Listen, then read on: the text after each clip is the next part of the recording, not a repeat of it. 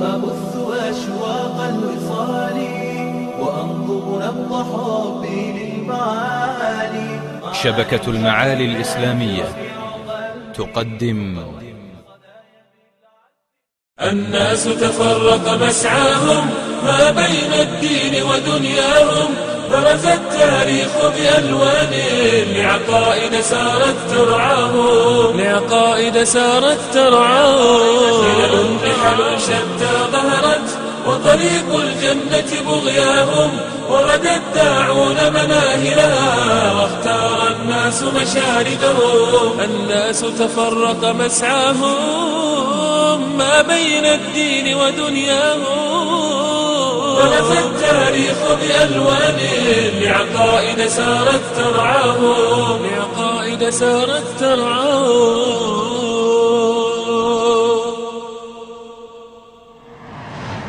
إن الحمد لله نحمده ونستعينه ونستغفره ونستهديه ونتوب إليه، ونعوذ بالله من شرور أنفسنا ومن سيئات أعمالنا، من يهد الله فلا مضل له ومن يضلل فلا هادي له، وصلى الله وسلم وبارك على عبده ورسوله محمد وعلى آله وصحبه أجمعين.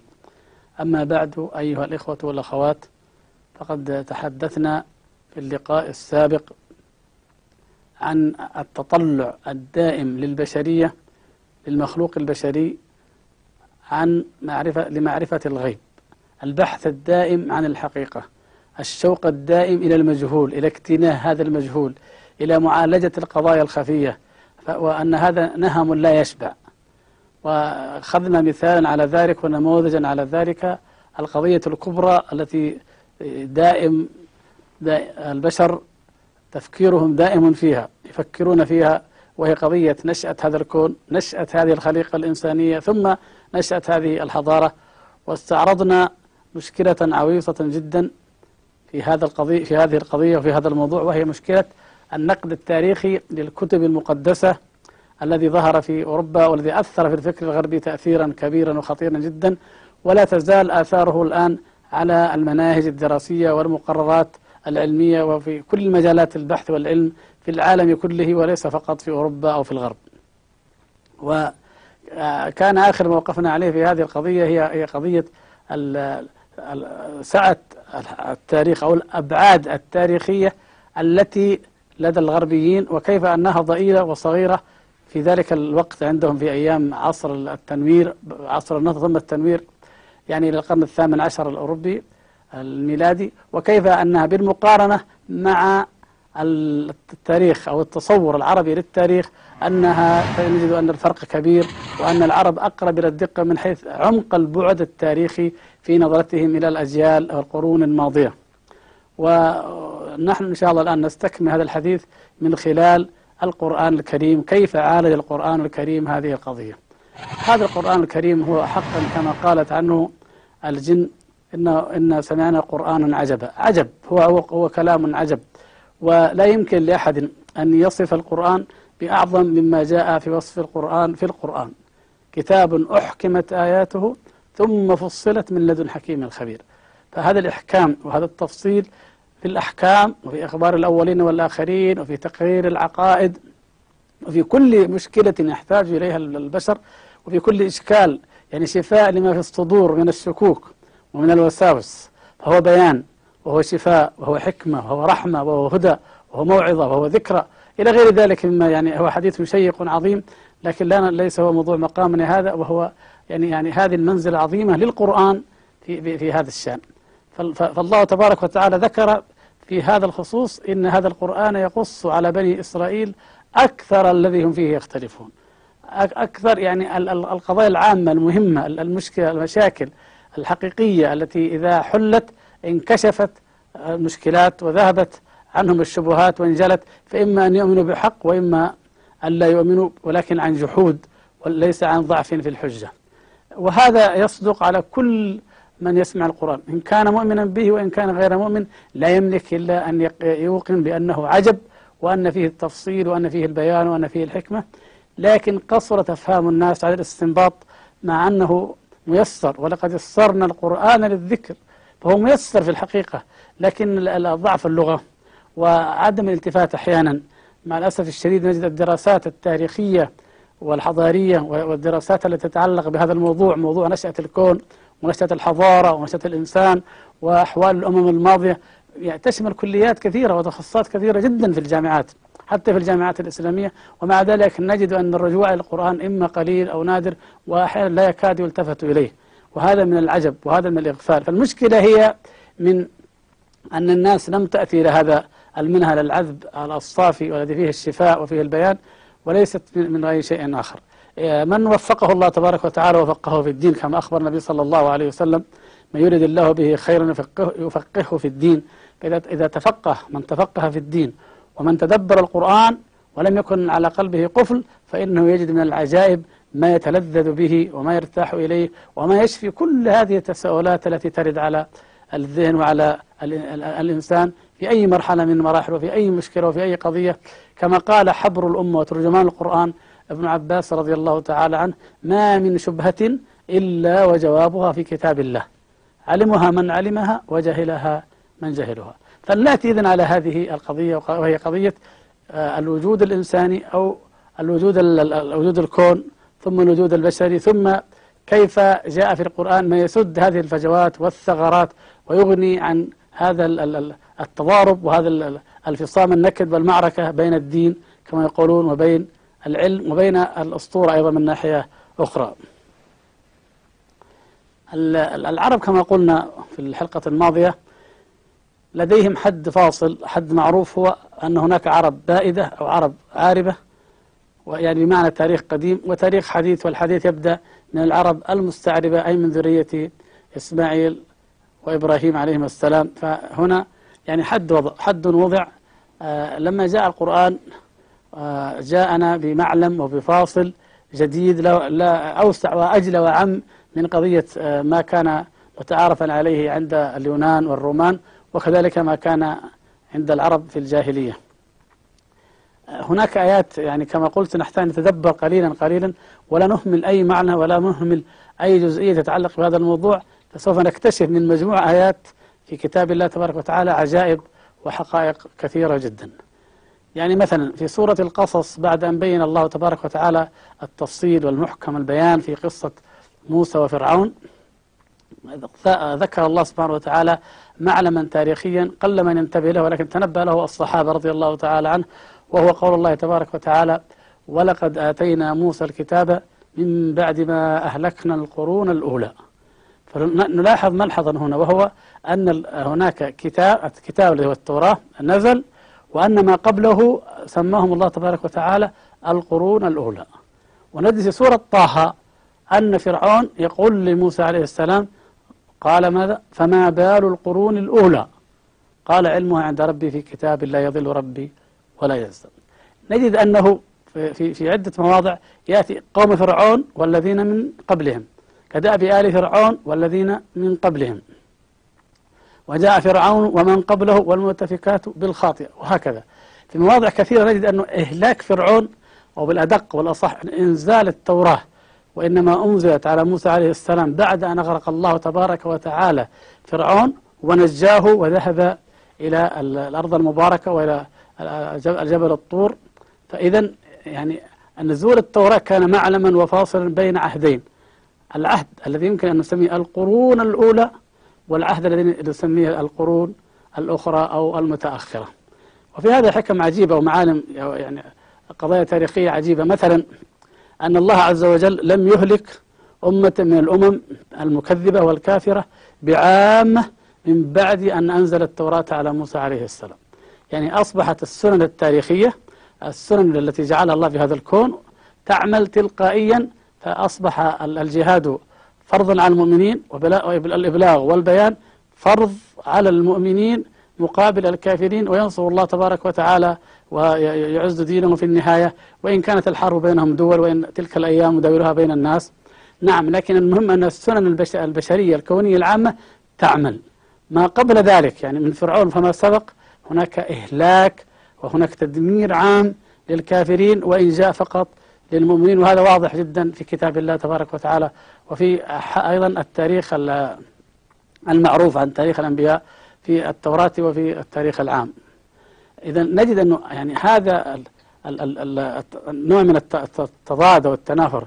يعني عندما اكتشف الغربيون الآثار الفرعونية واكتشفوا اللغة الهيروغليفية وغيرها، يعني أحسوا وشعروا بأنهم اكتشفوا التاريخ القديم، بينما نحن نقول أن هذا هو آخر ما في التاريخ القديم، ومن بعده يبدأ التاريخ الحديث والمعروف والذي هو نزول التوراة. يعني متى أنزلت؟ طبعا يعني هناك تقديرات هي حوالي عام 1300 إلى 1400، يعني في القرن الثالث عشر، ربما القرن الرابع عشر قبل الميلاد. من ال1000 الذي هو تاريخ داود عليه السلام وموسى عليه السلام، وعفوا داود وسليمان عليهم السلام قبل المسيح ب1000 سنة تقريبا، من هنا فالتاريخ الحاضر شبه معروف معرفة يعني شبه كلية وجيدة تماما كما أشرنا في اللقاء الماضي. يعني بمعنى آخر، نحن الآن عندما نريد أن نحل المشكلة التاريخية التي وقعت في كل نسخ التوراة، كل النسخ يعني العبرية أو اليونانية أو السامرية، والتي جعلت أوروبا تقع في هذه المعركة الكبيرة ولم تجد مخرجا ولا متخلصا إلا أن تكفر بالتوراة وبتواريخها، إلا من ظل منهم متعصبا، مثل ما أشرنا إلى حاكم ولاية أركانسو المنافس للرئيس كلينتون مثلا وغيره من هؤلاء.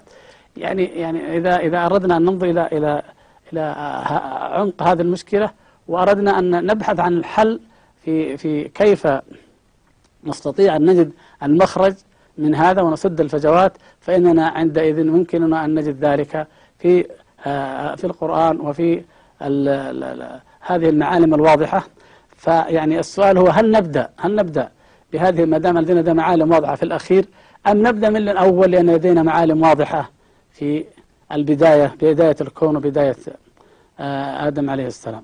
الواقع أن عندنا علم في البداية نثق ونطمئن به، وعندنا علم في النهاية نثق ونطمئن به، والمشكلة الفجوة هي ما بين هؤلاء. فإن شئنا بدأنا من الأول وإن شئنا بدأنا من الآخر، لا إشكال.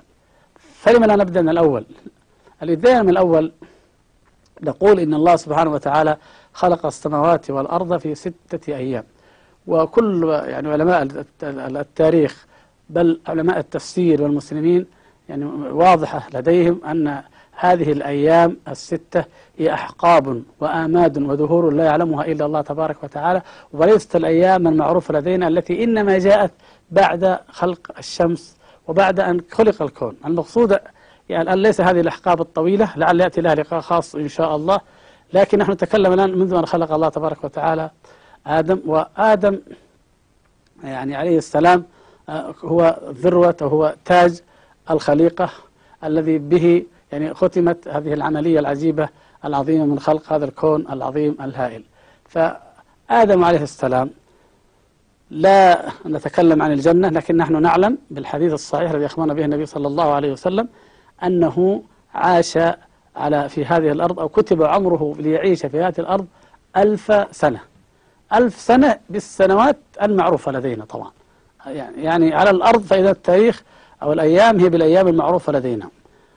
في الحديث أنه أعطى نبي الله تبارك وتعالى داود 40 سنة من عمره، فالله أعلم، يعني على ظاهر الحديث أنه لم يعش 1000 سنة كاملة، وإنما عاش 900 إذن وكم و60 عاما عاشها آدم عليه السلام. إذن هذه فترة معروفة. هناك فترة معروفة بعد هذا، وهو أنه الحديث الأثر، يعني أثر صحيح عن ابن عباس رضي الله تعالى عنه، أنه كان من بعد آدم 10 قرون على التوحيد، ثم وقع الشرك فيهم فأرسل الله تبارك وتعالى نوح عليه السلام. إذا لدينا 10 قرون على التوحيد من بعد آدم عليه السلام من ذريته. هذه القرون ال10 الله أعلم كم كانوا يعيشون، لكن نحن يعني نعرف من خلال عموم الأدلة أن أعمارهم أيضا كانت طويلة. وهل هم يعني لم يقل 10 ملوك، لكن في التاريخ الأسطوري كما رأينا في الحلقة الماضية أن هناك 10 ملوك أو 10 قرون، وأنهم عمروا 432,000 سنة. لا نجزم بهذا، ليس لدينا يعني شيء ثابت من الكتاب والسنة عن هذا، لكن هل 10 هم 10 أو غير ذلك؟ الله أعلم. إنما المهم أنه في حقبة طويلة لا يعلم مداها إلا الله تبارك وتعالى، ظلت فيها البشرية على التوحيد. كان الناس أمة واحدة فاختلفوا، يعني ما في سورة يونس فاختلفوا يوضح ما في سورة البقرة فبعث الله النبيين، يعني اختلفوا وقعوا في الشرك فبعث الله النبيين وأولهم نوح عليه الصلاة والسلام. فإذا من هنا نعرف أيضا أن هناك بالإضافة إلى عمر آدم عليه السلام ليس كما في التوراة، بل هناك هذه القرون وهي الأجيال الطويلة الأمد التي لا يعلم أمدها إلا الله تبارك وتعالى 10. ثم بعد ذلك لما وقع الشرك في قوم نوح نستطيع أن نقول جاءت إذن قرون الانحراف. وكم هذه القرون لا ندري، يعني لنا أن نفترض، من حقنا أن نفترض كما حدث في كل الأمم كل الأنبياء أن الشرك عندما ينتشر وعندما يعم ويطغى فإن الله سبحانه وتعالى يبعث رسولا يردهم إلى التوحيد. وهنا يعني ننفي كل الخرافات التي تقول إن الذي علم البشرية التوحيد هو أخناتون أو غيره، هذا كله لا حقيقة له على الإطلاق، وسوف نبين ذلك حتى من الديانة الفرعونية نفسها إن شاء الله تبارك وتعالى في حلقة قادمة. المقصود أنه يعني الانحراف والوقوع في الشرك كان بفترة معينة وكان بشكل معين.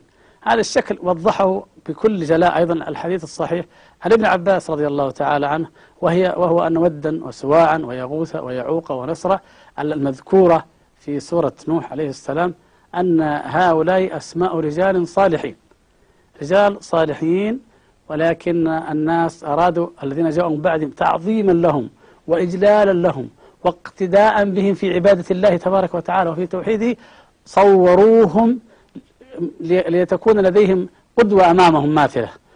وهذا دليل على التصوير والنحت قديم ومعروف في تلك العصور القديمة المتعمقة. ثم بعد ذلك وقعوا في الشرك، جاء الشيطان إليهم حتى عبدوا هذه الصور. ما لدينا الآن من الآثار المنقبة صور قديمة عن بقايا هذه الأمم في حضارتنا بين النهرين بالذات يكشف لنا حقيقة أن المصورين الموجودين هم أشبه ما يكون بالمصلي الخاشع في حالة وضع اليد على الصدر في الصلاة، وهي الحالة الإسلامية التوحيدية التي لا يشارك المسلمين فيها أية أمة من الأمم في حالة الصلاة، ما يدل على أن هذه الصور يعني قديمة وأن منقولة عن تلك الصور الأولى أو أن شيئا منها الله أعلم، لا يهمنا هذا. المقصود أن هذه الصور تؤكد الحقيقة العظيمة، وهي أن البشرية كانت على التوحيد، وأن هؤلاء يعني فعلا صوروهم في حالة الصلاة وفي بلحية وافرة بعض، بل إنهم في بعض الأحيان في حالة تشبه ما يشبه حالة الإحرام أيضا للعبادة. ومعلوم أن الأنبياء جميعا من آدم إلى نوح إلى غيرهم كلهم حجوا البيت الحرام في مكة المشرفة، وكانت الكعبة مبنية وكانت معروفة إلى أن انقرض تقادم العهد يعني وهدمت. ثم جاء إبراهيم عليه السلام فأراه الله تبارك وتعالى مكان البيت، وإذ بوأنا لإبراهيم مكان البيت، بوأ له مكانه وعرف، وإذ يرفع إبراهيم القواعد من البيت، فالقواعد موجودة الأساسات موجودة، ثم رفعها إبراهيم وإسماعيل عليهما الصلاة والسلام. نحن يعني نستطيع أن نعرف أنه أيضا هذه مرحلة وفترة لا يعلمها إلا الله، فترة الانحراف. بعد ذلك يأتي لدينا معلم واضح فاصل، وهو إرسال نوح عليه السلام. كم عمر نوح عليه السلام؟ ليس لدينا في القرآن ولا في السنة شيء، إلا أن الله سبحانه وتعالى أخبرنا أنه لبث في قومه 1000 سنة إلا 50 عاما. هذا لبثه في قومه. كم عمره من قبل؟ لا ندري. كم بعد أن أهلك الله تبارك وتعالى هؤلاء الكافرين ومن على إبراهيم على نوح عليه السلام ومن معه بالنجاة في الفلك المشحون وجعل ذريته هم الباقين، هل عاش بعد ذلك؟ الله أعلم. مدة الدعوة هي هذه المدة، وهي مدة ليست بسهلة ولا يسيرة ولا هينة. ثم بعد ذلك نجد الفرق الهائل والكبير بين القرآن وبين التوراة في هذا الشأن. فإذا كانت التوراة تقول إن إبراهيم عليه السلام ولد في حياة نوح، هذه مفارقة عجيبة بالنسبة للعرب والمسلمين، حتى العرب في الجاهلية فضلا عن صريح القرآن في الإسلام، فنحن نجد في القرآن غير ذلك تماما. نجد أن الله سبحانه وتعالى ذكر أمم بعد ذلك وبتفصيل وبتأكيد. فمثلا قوم عاد جاءوا في الترتيب بعد قوم نوح، والله تبارك وتعالى واذكروا إذ جعلكم خلفاء من بعد قوم نوح، تبين أنه من بعد قوم نوح جاء قوم عاد، ثم بعد ذلك جاءت ثمود وقال واذكروا إذ جعلكم خلفاء من بعد عاد. هذا يعني ترتيب قطعي صريح أن الأمتين العظيمتين هاتين كانتا في المرحلة ما بين نوح وما بين إبراهيم عليه السلام، وأيضا بعدهم أمم وقرون أخرى إلى إبراهيم وإسماعيل عليهم السلام. كم بقيت عاد؟ هذا أيضا لا ندري. فعاد حقيقة فيما يعني يظهر من الدراسات الحديثة والأخبار والآثار القديمة من مجموعها، نحن نجمله الآن، وعندما نأتي عن بعض المواضع في مثلا بناء الأهرامات أو في غيره قد نفصل أكثر إن شاء الله، لكن نحن نجمل الآن فنقول يعني هناك أمد بعيد، هناك يعني حضارة عظيمة ودولة هائلة، هناك يعني منشآت ضخمة، هناك يعني شيء يعني جزء يعني كبير من تاريخ البشرية المهم جدا تحت اسم عاد أو عاد الأولى التي هي إرم ذات العماد. ويدل على هذا أو ما يدل على ذلك ما سنعرضه إن شاء الله في بابه من عظم خلقة قوم عاد، وأنهم لا يزالون من القرون الأولى العظيمة الخلقة، لأن الله سبحانه وتعالى لما أنزل آدم عليه السلام إلى الأرض كان طوله 60 ذراعا، يعني كان مثل النخلة السحوق كما جاء في بعض الأحاديث الصحيحة، فكان كالنخلة الطويلة وكان 60 ذراعا طوله. فعاد لا تزال على هذه الخلقة العظيمة، حتى أن شامبليون الذي فك رموز حروف حجر رشيد يقول أنه يعني هذه المعابد وهذه المعالم العظيمة الهائلة في مصر إنما بناها قوم يعني طول أحدهم 100 قدم، 100 قدم يعني طبعا أكثر من 30 متر. فيعني هنا يعني نجد أنه هنا حضارة هائلة جدا. ونشير إلى قضية مهمة إن شاء الله يأتي لها تفصيل أيضا، يعني عندما يقال هذا عن عاد فنحن نجزم أن عادا تسكن جزيرة العرب. واذكر أخا عاد إذ أنذر قومه بالأحقاف، الأحقاف في جزيرة العرب قطعا. إذن الحقيقة المكمن الحقيقي لآثار عاد ليس ما بين النهرين ولا مصر، فيمكن أن يعني امتدادها أن يكون امتد لهذه البلاد، وأن تكون أنشأت وشادت وعمرت ما لا يعلمه إلا الله وبقيت بعض آثاره، لكن العمق الحقيقي أو المكان الحقيقي لآثار عاد ولأخبار عاد هو جزيرة العرب التي سوف نرى فيما بعد أنها محد الحضارات، ولا سيما القسم الجنوبي منها. وقد اكتشف في السنوات الأخيرة عدة حجارة مكتوب عليها لا إله إلا الله هود نبي الله. بل العجب يا أخوة، يعني هذه الاكتشافات طبعا هي الآن أصبحت محسوسة، لكن العجب أن نجد أن علماءنا في تفسير ابن كثير، في تاريخ ابن عساكر، في الدرر المنثور ذكر الإمام السيوطي أنه وجد حجارة مكتوب عليها فلانة حبة وسلمى تشهدان أن لا إله إلا الله وأن هودا رسول الله. فالحضارة تلك حضارة قديمة موغلة في القدم، يعني أقدم مما يتحدثون عنهم في كثير مما اكتشفوا في بلاد الرافدين أو في مصر. نحن الآن لازلنا في السياق العام، لا ندخل في التفاصيل لكن نشير إشارات فقط. فعلى هذا إذن هناك حقبة طويلة شملت عاد، ثم بعد ذلك لما أهلك الله تبارك وتعالى الكافرين منهم وبقي المؤمنون ما شاء الله أن يبقوا، ثم جاءت السنة الثابتة والدائمة في حياة البشرية أن أيضا يقعوا في الشرك وأن ينحرفوا. فكانت الأمة التي جاءت من بعد هي أمة ثمود، وهم قوم صالح عليه السلام، وهم أصحاب الناقة، وهم أيضا في جزيرة العرب، ولا يعلم إن الله تبارك وتعالى كم عاشت هذه الأمة قبل أن يبعث فيهم وكم بقي فيهم، ثم جاءهم العذاب فأهلكوا، وانتهت بذلك أيضا هذه الأمة من بعد قوم عاد. ثم من بعد ذلك تأتي أيضا يعني أمم أخرى. نحن إذا أردنا أن نفصل أو أن نعرف كيف نسد هذه الثغرة أو هذه الفجوة في الأمم الأخرى، فينبغي لنا أن نجمع بين آيتين من كتاب الله تبارك وتعالى أو ثلاث، وممكن أن نستنبطها من مجموع إذا جمعنا كل قصص القرآن وما يدل عليه ووضعنا أمامنا من مجموع هذه الآيات نستنبط فعلا حقائق عجيبة. هنا في هذه المسألة نشير إلى نوع جليل عظيم من أنواع التفسير، وهو تفسير القرآن بالقرآن، ونشيد بالذات ما فعله شيخنا العلامة محمد الأمين الشنقيطي رحمة الله تبارك وتعالى عليه في كتابه الجليل أضواء البيان في إيضاح القرآن بالقرآن، فقد أبدع في ذلك وجمع شتات ما كان من قبل، ويعني أعطانا منهجا في هذا الشأن.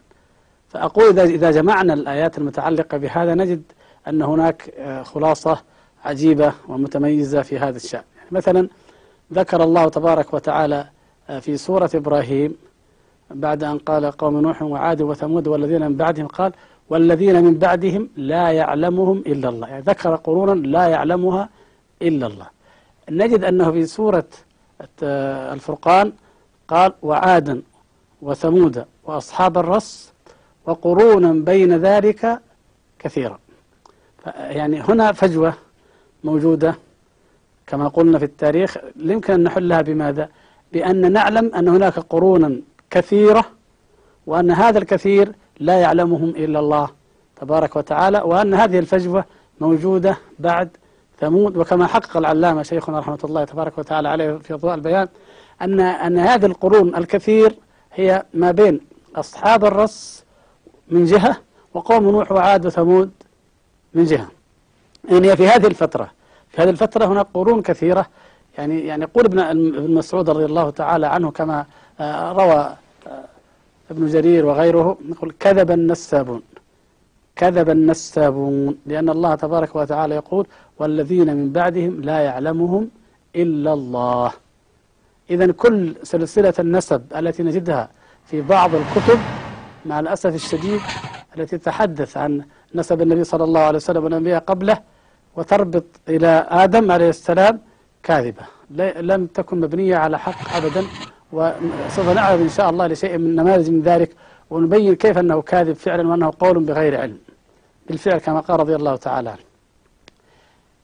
حبر الأمة ترجمان القرآن ابن عباس رضي الله تعالى عنه يزيد في هذا عند موضع في سورة إبراهيم عليه السلام، ويقول أنه ما بعد معد بن عدنان فلا حقيقة له، يعني اليقين أو ما يعرفه العرب هو نسب النبي صلى الله عليه وسلم إلى معد ابن عدنان، أما ما بعده فلا يقين، بل قال 30 جيلا أو 30 قرنا بين عدنان وإسماعيل، 30 قرن.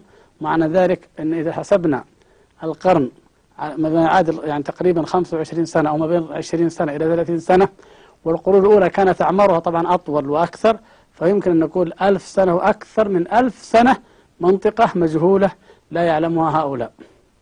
إذن إذا وضعنا هذا في اعتبارنا ووضعنا أن هناك ما بين ثمود وما بين أصحاب الرس هذه الفجوة، ثم نجد بعد ذلك أن أصحاب الرس يعني لا نعلم حقيقتهم فعلا كما ذكر الشيخ الشنقيطي رحمه الله تبارك وتعالى عليه، ولم يأتي في الكتاب ولا في السنة ما يبين حقيقتهم ولا تاريخهم، فيظل أيضا هناك مرحلة معينة كان فيها هؤلاء القوم. في هذه المرحلة في هذا عند هذه الفجوة وهي التي لا نعلمها تماما، نأتي على ذكر نوع من التاريخ لا ينبغي إغفاله على الإطلاق. يعني لماذا التاريخ الروماني يؤخذ؟ لماذا التاريخ المصري يؤخذ؟ الأسر الثلاثين وغيرها. لماذا تاريخ سومر وبابل وأشور يؤخذ كما قال؟ ونترك هذا التاريخ لأنه كما يقول بعض المؤرخين يعني عبارة عن منقولات أو عبارة عن أشعار العرب أو أخبار العرب. يعني لماذا نهمل جانب العرب أيضا؟ ونعني بذلك التاريخ اليماني الذي كتب يعني عنه أو تحدث عنه بالذات المحدث أو العلامة النسابة مشهور عبيد ابن شريعة، وكتاب التجان وغيره من الكتب التي قد نعرض بعضها إن شاء الله. المقصود أنه في التاريخ اليماني سوف نجد أن هناك أمم أو ثغرة كبيرة يعني يمكن نضعها في هذه الفجوة والله تبارك وتعالى أعلم. فالذي في القرآن، نحن الآن نتكلم فقط عن القرآن والتفصيل فيما بعد، في القرآن ذكر الله تبارك وتعالى تبع وقوم تبع، فيمكننا إذا أن نفترض أن قوم تبع أيضا في مرحلة ما من هذه المراحل والله تعالى أعلم. كذلك يمكننا أن نفترض أيضا أن ذو القرنين وما فعل وما أعطاه الله تعالى من الأسباب وليبلغ مشرق الشمس ومغربها ومشرقها وما بين ذلك، أنه أيضا في هذه المرحلة، ويكون أيضا هناك لدينا بعض ما يمكن أن يسد هذه الفجوة وهذه الثغرة التي قلنا إنها ثغرة تاريخية موجودة ما بين القرون المعروفة أو التاريخ الحديث الذي هو يبتدئ من إنزال التوراة، ونعرف ما آخر أمة من التاريخ القديم وهي قوم فرعون، وما بين آخر الأمم تلك التي هي، فلنفترض أنها قوم، الآن نفترض نقول أن ثمود وأن بعدها أصحاب الرس مثلا. بعد ذلك تأتي يعني أمم متتابعة كما رأينا تتابع نوح، قوم نوح وعاد ثمود، نجد أمم متتابعة متقاربة أيضا، وهم قوم إبراهيم عليه السلام وقوم لوط، بنص القرآن أيضا معروف هذا، وأنه بعد القرون التي سبقت هذه الثلاثة بعدها بكثير من الزمن كما يظهر. فهنا جاء تتعاصر قوم نوح عفوا قوم إبراهيم وقوم لوط، لأن الضيوف الملائكة المكرمين لما مروا على إبراهيم عليه السلام قالوا إنا أرسلنا إلى قوم لوط، وعذبهم الله تبارك وتعالى بعد ذلك، وكان إبراهيم عليه السلام حي.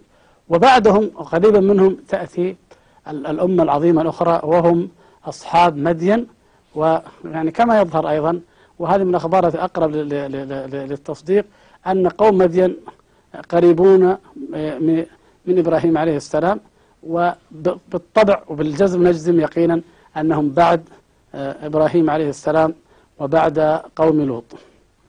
ثم بعد ذلك أحقاب أو أمد لا يعلمها إلا الله، ثم تأتي قصة أو حادثة تجبر فرعون وطغيان فرعون، وماذا عمل فرعون، وكيف أن الله تبارك وتعالى أعطاه وأمده وكانت فتنة له حتى بعث الله تبارك وتعالى موسى عليه السلام. ونحن لا نسلم بما في التوراة أنه قطعي، أن بينهما 4 قرون وشيء، لكن هو شيء من هذا يمكن أن يكون أكثر منه قليلا أطول منه قليلا، نعم. وبعد ذلك نكتشف أن لدينا في الحقيقة آماد وأحقاب طويلة وبعيدة تقترب تقريبا من المعلم البيولوجي أو عفوا المعلم الجيولوجي الواضح، وهو عصر الجليد. إذا قلنا أن عصر الجليد يمتد ما بين 8000 إلى 10000 سنة قبل الميلاد، وممكن أن نضم هذه السلسلتين إلى بعضها فنجد أن هناك تقارب. وطبعا نحن نؤكد هنا ونحب نقول أن لا يعني عصر الجليد هو أن عصر الجليد، يعني لا يفسر الجليد بأنه الطوفان كما يزعم أو كما يدعي البعض. الجليد شيء والطوفان شيء آخر في حقيقته وفي ذاته، لأن الله تبارك وتعالى صرح في القرآن بأن الطوفان هو ماء، يعني فتح أبواب السماء بماء منهمر، وأمر الأرض أيضا أن تخرج، يعني تفجر عيونه وتخرج منها الماء. فهو ليس جليدا بصريح القرآن، وإنما هو حدث حدث في تلك الدهور القديمة لا يعلمها إلا الله تبارك وتعالى. وقصة الطوفان هي قصة منتشرة، وجد علماء الأنتربولوجيا الثقافية أن كل الشعوب في العالم من شعوب المحيط الهادي إلى أمريكا الجنوبية إلى شعوب الشرق الأوسط، كل الشعوب كل الحضارات تؤمن بالطوفان. يعني هناك حقائق يؤمن بها الجميع تاريخية، منها أن أبى البشرية واحد عند جميع القبائل وعند جميع الأمم، ومنها أنه حدث طوفان عم الأرض جميعا، حتى أن الملحدين منهم يقولون هذه ضلالة مشتركة بين الأمم، ونحن نقول بل هذه حقيقة مشتركة أنزلها الله تبارك وتعالى وثابتة في أذهان الناس، ويتوارثونها جيلا بعد جيل مهما انحرفوا عن الحق وعن اليقين وعن الكتاب والسنة. هذا يدلنا على خطأ منهجي كبير جدا، به نختم هذه الحلقة الطيبة المباركة إن شاء الله، وهو لماذا ينقل عن أهل الكتاب، لماذا ينقل عن أهل الكتاب في أمور مثل هذه، فيأتي الملحدون أو المنافقون أو الذين يريدون أن يدسوا الشبهات علينا ويقولون إن لديكم في كتب التفسير أن عمر الدنيا كلها 7000 سنة، عمر الكون كله عمر الدنيا 7000 سنة. هذا لا أصل له في الإسلام. لا في الكتاب ولا في السنة، وإنما هو منقول عن علماء أهل الكتاب من كتب أهل الكتاب، وهذا من جملة ما ينقل. ولكن نحن نقول يعني هناك ما ينقل عن أهل الكتاب فهو مكان التمحيص، إذا كان ما ينقل عن النبي صلى الله عليه وسلم عن الصحابة هو محل تمحيص، فما بالك بما ينقل عن الكتاب؟ يعني نتأكد من سنده ونتأكد من متنه، المتن والسند معا ليس فقط جانبا واحدا. المقصود أن تحديد عمر الدنيا هذا بهذه المدة وبأشبهها خطأ، وهو معروف عند الأمة اليهودية وعندها الكتاب، أما عندنا في الإسلام فلم تحدد بهذا، بل باليقين أن هناك آمادا بعيدة طويلة جدا. نشير فقط هنا إشارة يعني عجيبة، لفتة عجيبة قل من يتنبه إليها، والعجيب أنها جاءت من عالم إسلامي يعني نشأ في عصر مقارب جدا لعصر النهضة الأوروبي، حيث احتدمت المعارك في قضية قدم العالم في تاريخ الأرض، وهو أن الإمام البقاعي رحمه الله تبارك وتعالى ذكر أو أشار أو قال يعني بحساب حسبه من حديث للنبي صلى الله عليه وسلم أن عمر أو المدة من آدم إلى عهده تعادل 100,000 سنة، هكذا نص أن تعادل 100,000 سنة بطريقة استنباط تحويل الزمن إلى كسور واستنباط، لعلنا نوضحها إن شاء الله في اللقاء القادم بإذن الله تبارك وتعالى، ونبين أنه يعني لو أننا عملنا بهذا الحساب فمعنى ذلك أنه الآن بيننا وبين آدم عليه السلام 200,000 سنة، يعني على كلام البقاعي رحمه الله،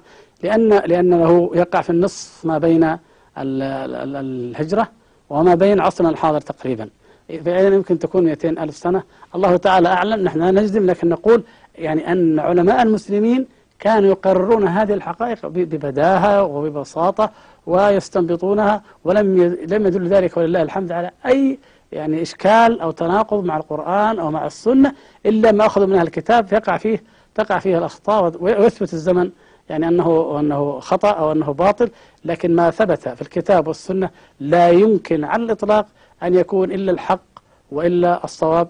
وإن شاء الله في الحلقة القادمة بإذن الله تبارك وتعالى نأتي بما نقله وما ذكره علماء المسلمين في هذه القضية مما يدل على ما ذكرنا.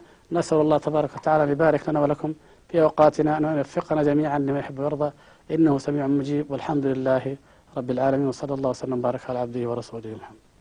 الناس تفرق مسعاهم ما بين الدين ودنياهم، برز التاريخ بألوان لعقائد